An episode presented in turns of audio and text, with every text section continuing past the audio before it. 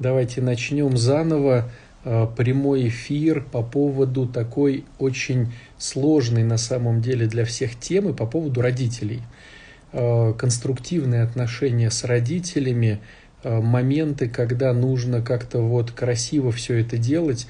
Никто не отменял социальной ответственности по поводу родителей, никто не отменял для верующих людей заповедь о почитании родителей.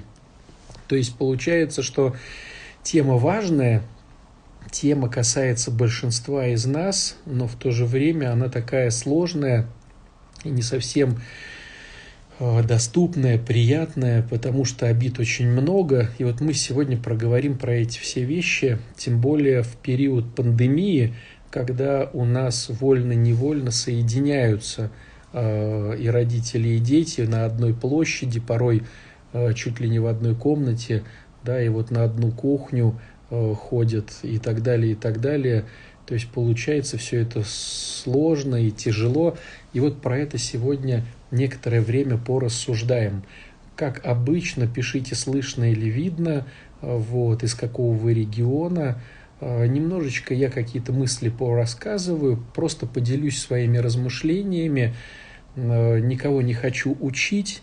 Да мне кажется, что здесь, наверное, и невозможно это делать, потому что э, очень много разных случаев, очень много разных моментов, поэтому, наверное, размышления о конструкциях. Опять же, понимая, что конструкции – это все равно э, дело такое, ну, скажем так, э, субъективное, и для кого-то одно конструкция, для другого – совершенно не конструкция. Причем мы сейчас будем размышлять не с позиции родителей, что такое конструкция, да, в отношениях с детьми, а с позиции нас, середнячков таких вот, средних людей по возрасту. Ну, давайте там вот там тридцать, сорок, пятьдесят, наверное, вот так, ну, плюс-минус, да, по отношению к нашим родителям, то есть к нашим уже э, старикашечкам, которые, наверное, уже выходят на пенсию или вышли на пенсию. И вот, э, хотя на самом деле, если тебе двадцать, ты слушаешь этот эфир, и мы говорим про твоего родителя сорокалетнего, в принципе, в глобальном смысле слова, эти размышления никак не поменяются, но лишь вот хочу еще раз подчеркнуть, нету одного такого здоровского рецепта, которым ты попользуешься, у тебя будет пункт А, потом пункт Б, пункт В, и у вас с родителями обалденные классные отношения. Смотрите, первое, что в этом кусочке лекции, да, мы уже про это говорили, и если вам интересно, то вы просто на нашем вот... на нашей странице, да, нашей неупиваемой чаши, просто прокрутите вниз и посмотрите э, другие размышления, которые были. Но вот сегодня момент такого плана. Мы, как взрослые, говорим о престарелых родителей, родителях, и я бы сначала сразу же хотел напомнить одну очень важную вещь, э, потому что здесь собирается очень много церковных людей, очень много воцерковленных, тех, кто хочет учиться э, соблюдать заповеди. Так вот, э, надо напомнить о том, что многие не до конца э, то ли слышат, то ли понимают одну из заповедей Господних, пытаются научиться любить своих родителей. И вот э, каждый раз э, ну, фиаско, когда происходит по поводу любви к родителям, то тогда внутри унижения самого себя, внутри, значит, сразу же опять все падает, вся самооценка и так далее, и так далее. Это есть один такой, да, пласт людей. Есть другой пласт людей, которые говорят: да нет, я люблю своих родителей, что вы тут такое говорите? Я там очень люблю своих родителей. Вот. Тоже пласт людей, которые, на мой взгляд, ну, ведут себя пока нечестно, либо нечестно и не понимают этого, либо нечестно и понимают, но боятся себе в этом признаться. Так вот, о чем мое размышление? Размышление о том, что до конца выполнить заповедь, но это может, наверное, получиться у какого-то очень духовно развитого человека. Причем при условиях, если вот, ну, Господь поможет э, сопоставить так вот условия. Ну, допустим, заповедь там «не убивай». Вот с одной стороны, вроде бы мы можем сказать, да вот, вроде как бы и не убиваем никого, и все вроде как бы хорошо. Но если вы вспомните э, Библию, Ветхий Завет, истории про царя Давида, когда э, Версавия забеременела от, э, э, значит, от него, и нужно было каким-то образом скрыть эту историю, то пришлось, наверное, там были какие-то другие попытки как-то это все сделать законно, но не получилось, вероятно. И Давид, который прославлен уже несколько тысячелетий, да, убивает вот Урию, этого своего друга, своего одноплеменника, ну, лишь бы сохранить тайну между собой и его женщиной. И вот, вы знаете, ну, как священник могу сказать такие моменты, что никогда нельзя зарекаться по поводу любой заповеди. Я-то уж типа точно это соблюдаю, я-то уж это делаю, а вот те-то они плохие. Просто на данный момент у нас получается что-то как бы соблюдать только потому, что мы не поставлены в какие-то условия. Пока нашу семью не насилуют, вот, мы не убиваем, вот, пока наши дети не голодают, мы не воруем, пока, значит, у нашего близкого друга не появилась более лучшая машина, мы не желаем, и так далее, и так далее. То есть, к сожалению, как только жизнь все расставляет на свои места, мы попадаемся в те же истории, что и другие люди, поэтому осуждать нельзя, это, во-первых, а во-вторых, касаемо, значит, заповеди, где в переводе, ну, скажем так, на русский язык идет такая, ну, такой перевод, да, уважай своих родителей, и тогда ты будешь жить долго и счастливо. Вот уважение, почитание своих родителей – это не есть любовь в полной ее мере, скажем так, на мой взгляд. Мне кажется, что если мы рассматриваем любовь метафорически как целый пирог, у которого есть дольки, то вот одна из долек, пускай не самая маленькая, не самая последняя, но все-таки долька – это долька по поводу уважения к своим родителям. Там есть еще и благодарности долька, там есть еще долька э, знать, что они любят, и так далее, и так далее, да? Но вот долька уважения. То есть, если мы хотя бы из всего большого пирога любви научимся к родителям применять дольку уважения, тогда э, мы будем жить долго и счастливо. И, с одной стороны, конечно же, э, а почему бы не поуважать своих родителей, если они, ну, допустим, обычные нормальные люди, без перегибов, то есть если у тебя не было какого-то насилия в семье, если у тебя они были, ну, вот обычные там инженеры, там, ну, я не знаю, обычные люди там, вот, которые как-то для тебя старались, почему э, трудно уважать, хотя бы, хотя бы уважать своих родителей, любить никто тебя не просит, но хотя бы уважать. Все дело в том, что слово «уважение», на мой взгляд, имеет двуполярность. С двух сторон его можно рассматривать. Можно рассматривать уважение к родителям со стороны, что я думаю по поводу этого, и можно рассматривать, а что родители думают по поводу того, уважаю я их или не уважаю. Так вот, если я думаю, что под уважением у меня, как у сына, подразумевается принести килограмм яблок раз в месяц своим родителям, и я приношу этот килограмм яблок, я, наверное, буду думать, что я их уважаю.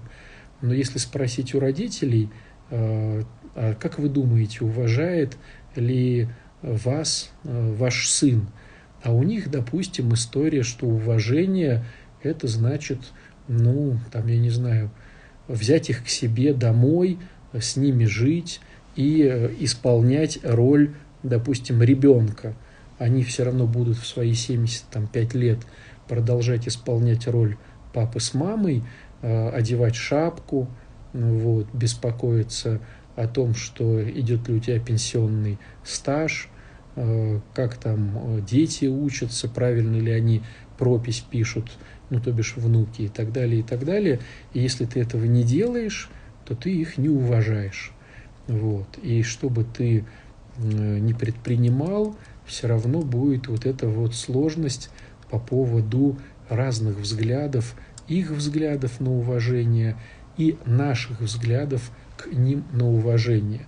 И вот все обостряется еще тем, что если мы начинаем жить с нашими родителями, ну, в обычное мирное, скажем так, время, мы можем жить с родителями, когда приезжаем к ним на дачу, допустим, да, привозим своих детишек, когда мы с ними вместе путешествуем, допустим, поехали в Крым с родителями, да, ну, когда мы к ним э, приезжаем на несколько дней, вот, а, а вот во время сейчас, да, пандемии, э, получается, что многие переезжают на дачу все вместе, чтобы спрятаться от вируса, или площадь жилая не позволяет, и получается, что люди начинают, ну, вместе как-то вот жить. И выясняется такая интересная штука, что родители не могут отпустить быть родителями, а дети не могут отпустить быть детьми. Такая уже истоптанная колея, в которую опять попадает повозка, и вот она попала, и все пошло по каким-то рельсам. Да, пускай рельсы не конструктивные, но папа с мамой начинают командовать, дети играют роль, значит, детей, а если не, не играют, то начинаются конфликты. Вот. Плюс ко всему родители знают, как жить нам, то бишь детям, а мы знаем, как жить им, то бишь родителям. Вот. Происходит какая-то вот опять история, как же жить. И здесь намешивается еще один очень важный фактор, который все переживают в семье. Он заключается в том, что мы, ну, как своевольные люди, мы всегда ожидаем от других людей каких-то фактов или каких-то реакций на происходящие события. И чем ближе к нам человек, тем сильнее мы ожидаем. А хитрость заключается в том, что каждый из нас видит свое развитие этого мира и этих событий с так называемой своей точки зрения, да? То есть, получается, есть вот какая-то сфера, и эту сферу мы можем назвать просто э, вот, зрением, да, таким вот глобальным. Но у каждого из нас есть только точечка этого зрения. То есть, каждый из нас, имея эту точечку, из этой точечки наблюдает за всей картиной мира. Понятное дело, что так как картина не является чистой сферой, а там очень много препятствий, морей, лесов, полей, то мы, естественно, даже порой не подозреваем, что у другого человека может быть та-то или та-то ситуация, и, естественно, начинаем судить его только через свой жизненный опыт. И то всегда в этом жизненном опыте, как правило, мы себя оправдываем. И мы говорим такую фразу: «Нормальный бы человек сделал бы то-то», подразумевая под нормой, естественно, себя любимого. Люди, люди, да, делают обычно вот это. Да ведь человечество вот то-то. То есть мы везде все это пропагандируем, но всегда вытаскиваем только свое. И получается, что когда я вытаскиваю только свою точку зрения и смотрю на весь э, внешний вот, фактор, да, родители принесли что-то, унесли, мы принесли что-то, унесли. Мы, конечно же, имеем только правильным свое. А так как они близкие, то к ним претензий всегда больше, чем к чужим людям. То есть чужой человек, он имеет право не навестить меня в больнице, если я туда попал. Он же чужой человек, а свой вроде как должен навестить меня. Тем более, если я сам его несколько раз подряд навещал в этой больнице. Или, допустим, я давал денег взаймы своему родственнику, а так как это родственник, он, по идее, тоже должен дать мне денег взаймы, потому что он и родственник, и уже был у нас такой опыт, и он вроде как бы мне обязан. То есть получается, что в этой всей ситуации, если папа или мама мои, вот, или тетушка или дядюшка не делают, как нормальные люди, чего-то, хотя они понимают, что мы-то так уже делали, то, конечно, мы на них обижаемся. И вот эта обида, она настолько нас переворачивает, что, ну, звучит она примерно так. Вы должны, вы теперь должны. Вот. И получается, что никто не лучше, никто не хуже. Родители смотрят на нас и говорят: да вы что, вы должны, мы вас родили, мы вас воспитали, мы вас то, мы вас все, вы нам должны. Мы смотрим на них, вот, и в этой всей ситуации то же самое говорим про должны, должны, должны. В результате получается такой э, очень большой э, букет э, недовольств, где хоронятся э, в глубине сердца невысказанные какие-то вот претензии, с которыми люди вынуждены все равно жить. И живя с этими претензиями, э, любая э, вот, э, значит, искорка, и она сразу же дает целое пламя. Это, знаете, как вот баловаться зажигалкой у тюли. Ну вот, есть шторы, да, есть тюль. Вот. И это, ну, химическая же какая-то, да, история.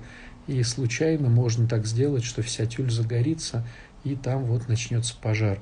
То же самое происходит порой в наших семьях, как, конечно, многие пытаются как-то конструктивно выходить, ну, то есть договариваются о чем-то не говорить. Давайте мы об этом не будем говорить, вот это вот мы вообще не обсуждаем, а про это вот мы имеем такую точку зрения. Почему такую? Ну, потому что она так приелась. Но сегодня, друзья, у нас эфир, размышления не по поводу родителей. С родителями все понятно. Это люди, которые максимально пытались в свое время выжить в тех условиях, которые они были, каким-то образом принести в дом колбасы, хлеба, масла, молока, отдать нас в детский садик или в школу, чтобы мы закончили какое-то образование. Ну, и если оставались у них силы, энергии на обнимашки, поцелуйчики, какие-то игрульки, то, конечно, было здорово. Но в глобальном смысле слова, конечно же, у родителей такой незавидный был этап, период жизни, когда, ну, по большому счету, вся страна находилась в позиции выживания. Вот. К чему весь разговор? Мы сейчас говорим с нашей точки зрения, как можно сделать конструкции, чтобы э, все было, ну, хоть как-то хорошо. И в первую очередь мне хочется здесь отметить одну очень важную вещь. Она заключается в том, что мы, ну, давайте я с богословской точки зрения сначала расскажу, чтобы понять всю эту историю. Господь э, дает нам, создавая нас, максимально э, сильный, эффектный, вкусный, замечательный, прекрасный подарок под названием «Жизнь». Господь подарил нам жизнь. Причем Он так ее подарил, что э, теперь мы всегда в, в игре. То есть, что бы ни произошло, даже если мы пройдем через вот эту прихожую под названием «Смерть», мы все равно попадем в комнату под названием «Жизнь». То есть мы теперь по жизни в жизнь. Да, такой каламбур. Но все же мы уже отсюда никуда не денемся. На этом свете или на том свете. То есть мы остаемся уже навсегда. И это величайший дар, который Господь смог для нас сделать. Что является первородным грехом в глобальном смысле слова? Мы теперь не ценим этот дар. Нам теперь он не интересен. То есть то, что Господь мог сделать максимально важное для нас, нам теперь стало неинтересно. То есть в глобальном смысле слова мы теперь с вами не выбираем жизнь. Мы хотим ее дожить максимально комфортно, но побыстрее. То есть получается, что наша задача пройти эту армию. Солдат спит, а служба идет. То есть как можно быстрее пройти вот эти все этапы, чтобы, ну, безболезненней. Но мы не ценим жизнь. В чем это заключается? Это заключается в том, ну, я приведу такую метафору, чтобы было теперь понятно, ну, со светской точки зрения, да, а не с богословской. Представьте себе ситуацию, что у вас э, такой характер, такой склад души, что вы очень любите машины. Вы прям бредите машинами.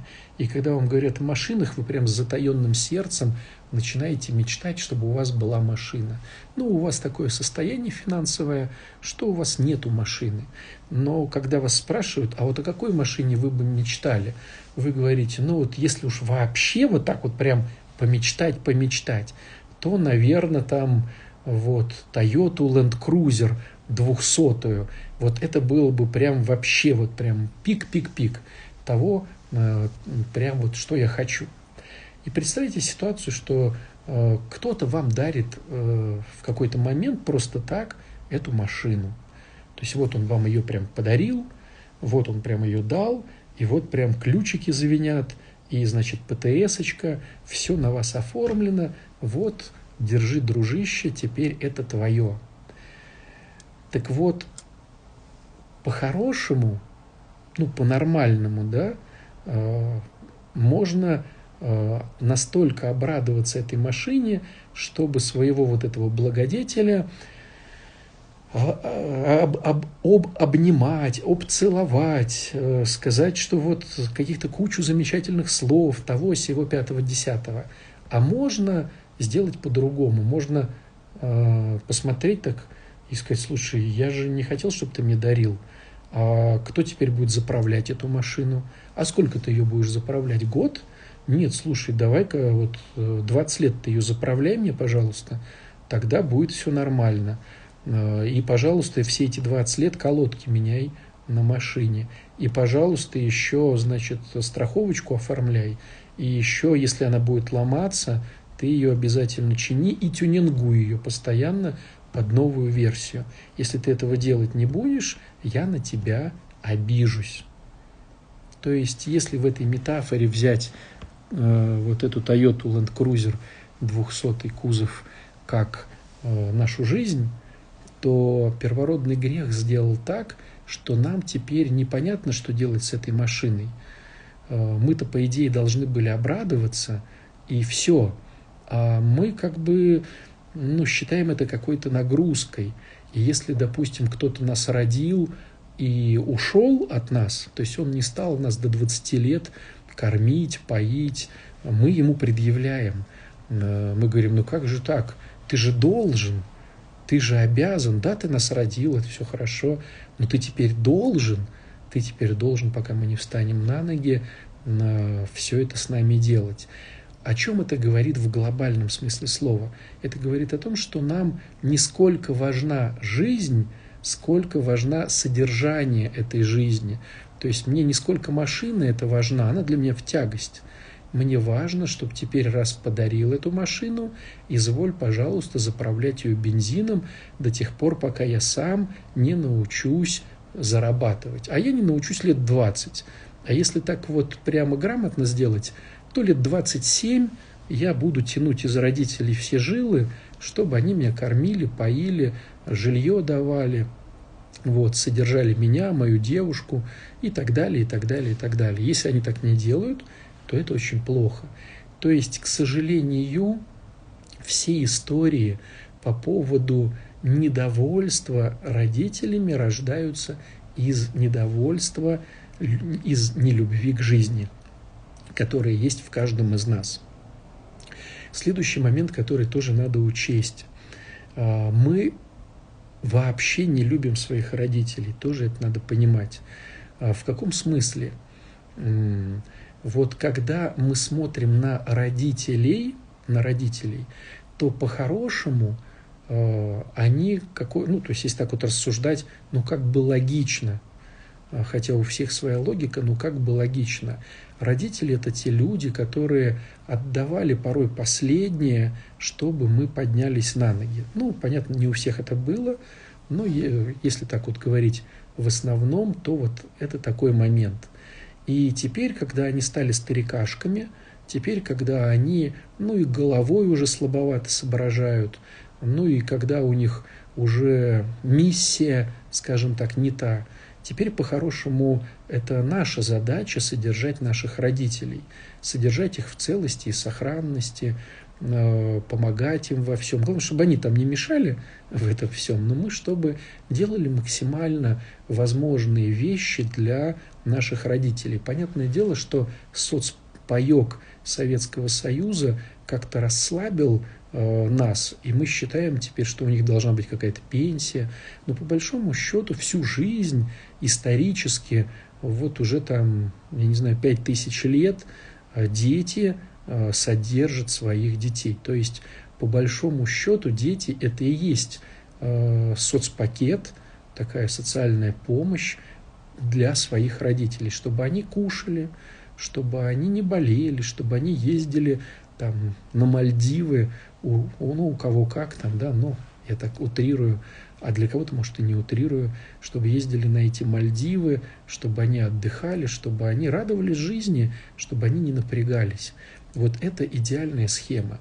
Но хитрость вся заключается в том, что если мы э, плохо относимся к одним родителям, то мы плохо относимся и к другим родителям.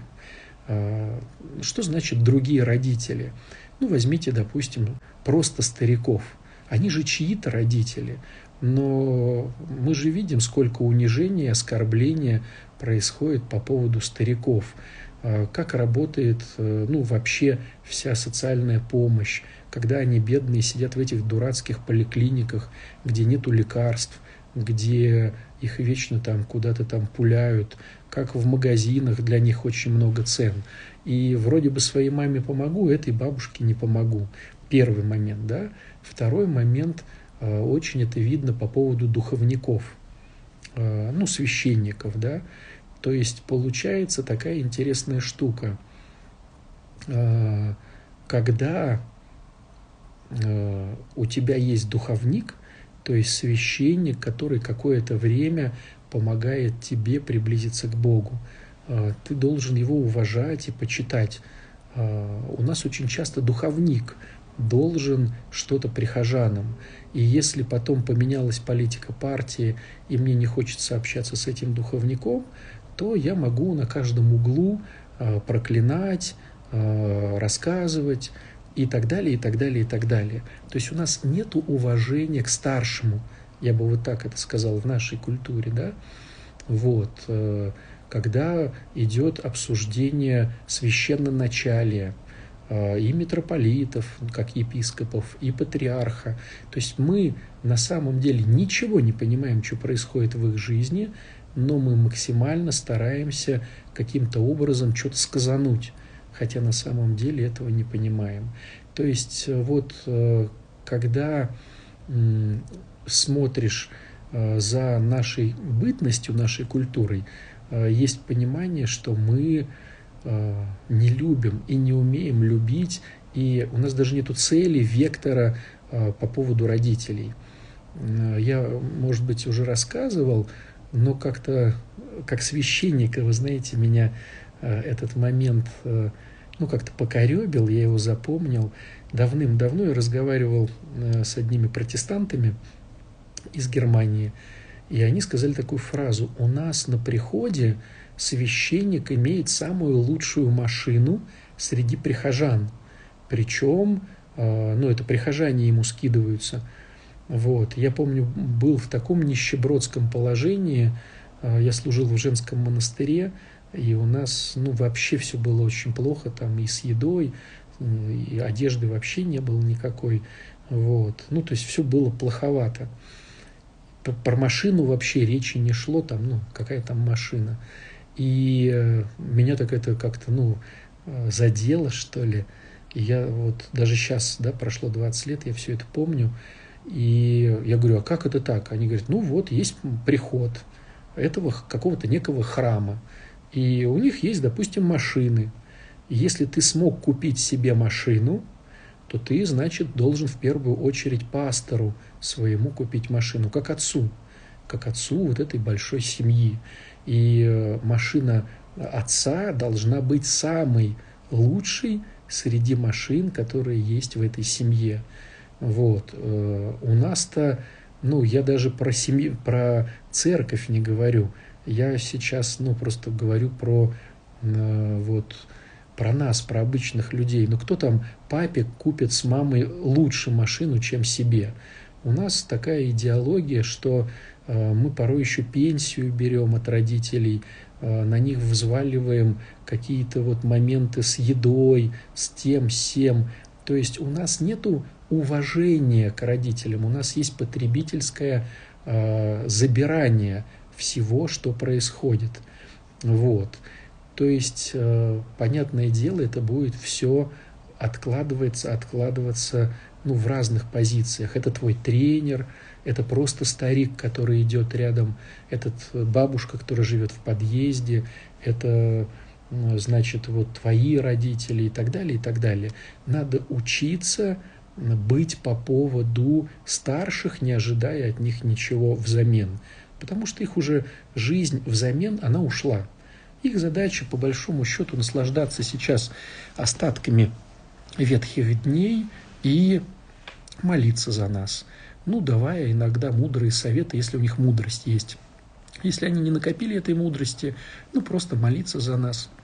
Если не накопили и молитв, ну, просто, значит, чтобы они вот пожили хотя бы немножечко без выживания, как это было в Советском Союзе, в постсоветское время, без выживания, чтобы они нормально поели фруктов, чтобы они не думали, что надо доедать зачерствелый хлеб, чтобы у них всегда была горячая, там, суп, там, второе, там, что-то еще, чтобы был оплаченный интернет, чтобы у них с одеждой все было нормально, чтобы они могли позволить себе съездить куда-то. Ну, то есть, вот, им не нужно уже что-то отдавать нам, их задача уже только получать. И вот здесь есть такой момент, щекотливейший, я бы даже назвал, щекотливейший момент. Понятное дело, наши родители тоже порой неправильно себя ведут. Понятное дело, наши родители порой ведут себя очень некорректно, как обычные люди, которые подвержены тем же духовным заболеваниям, как и мы. Просто они у них сейчас прогрессируют, ну и у нас тоже будут прогрессировать. Мне с вами хочется вспомнить один э, библейский отрывок э, из книги «Бытия» э, по поводу Ноя и его семьи. Я напомню в двух словах, может быть, кто-то так вспомнит, кто-то, может быть, не читал, и будет интересно эти строчки перечитать первых глав книги «Бытия» о потопе. То есть там сюжетная линия такова, что, значит, Ной со своей женой, со своими детьми и их женами э, остается на ковчеге вместе с животными парными, да, э, происходит потоп, после потопа, значит, вся земля погибает от, э, значит, от человеков, и вот через какое-то время вода сходит, и они остаются на суше. И там есть такой момент э, дурацкий, когда происходит э, некорректное поведение э, родителя, то бишь Ноя. Э, Ной напился. Значит, он где-то там э, увидел то ли виноградники, то ли что, то ли как. В общем, человек напился. Напился до беспамятства. И где-то там в пещерке, в какой-то, э, ну, голый, э, не знаю уж, что он там делал, голый, может, раскинул свои одежды, может, за кем-то бегал, это не важно. В общем, вот он пьяный, голый, лежит где-то там, весь вот в своих там каких-то вот, может, там описался, может, там как-то, ну, некрасивая, да, ситуация такая. И эту ситуацию первый увидел один из сыновей, которого звали Хам. И он, ну, говоря таким современным языком, прибегая в деревню, стал э, смеяться, прикалываться, саркастировать над папашей, над своим, и всем рассказывать, какой тут дурачок. А посмотрите, а вот идите, а вы представляете, а папа-то у нас. Э, и совсем, скажем так, противоположное было поведение э, других членов э, этой семьи прекрасной, э, и Иофет, и Сим. Они узнали, где, значит, папаша лежит, пришли туда, отвернули свой взор, чтобы не видеть наготу своего отца, взяли какие-то одежды и вот так вот, не видя, прикрыли его, дали ему спокойно уснуть, а этому сказали, что он балбесина, короче, раз вот так себя ведет. Но тот балбесина, походу, уже всем растрепал эту историю, что когда папа-то проснулся, Ной, уже все говорили про это. Вот, может быть, э, эти самые жены. Ну, во всяком случае, он узнал эту всю историю. И там происходит такой момент интересный по поводу проклятия Хама. Да, вот представляете, сколько тысячелетий прошло, а у нас Хам все равно отрицательное такое, да, имя имеет. Хам, хамло, хамское поведение, да, то есть, ха, ну, Хам – это отрицательное, скажем так, история. И он его проклинает вместе с его родом, с его детьми. И вот э, многие притыкаются в этом плане и говорят, ну как же так, вот он взял, ну да, ну сынишка тупанул, ну вот как-то вот так вот некрасиво себя повел, зачем проклинать? Э, мне кажется, здесь немножечко по-другому идет история. То есть это не то, что всегда Хам был классный парень, а тут взял и опростоволосился. На мой взгляд, вероятно, были какие-то у него уже инциденты, и папа, как мудрый пророк, он видел, к чему ведет, ну, вот такое состояние души его сына Хама. И он, на мой взгляд, с болью э, пророчествует, говоря о проклятии, ну, говоря таким, как бы, современно светским языком, к сожалению, ты будешь проклят вместе со своим родом, потому что вот ты вот такой, к сожалению. И, может быть, там был, был и плач э, Ноя отца.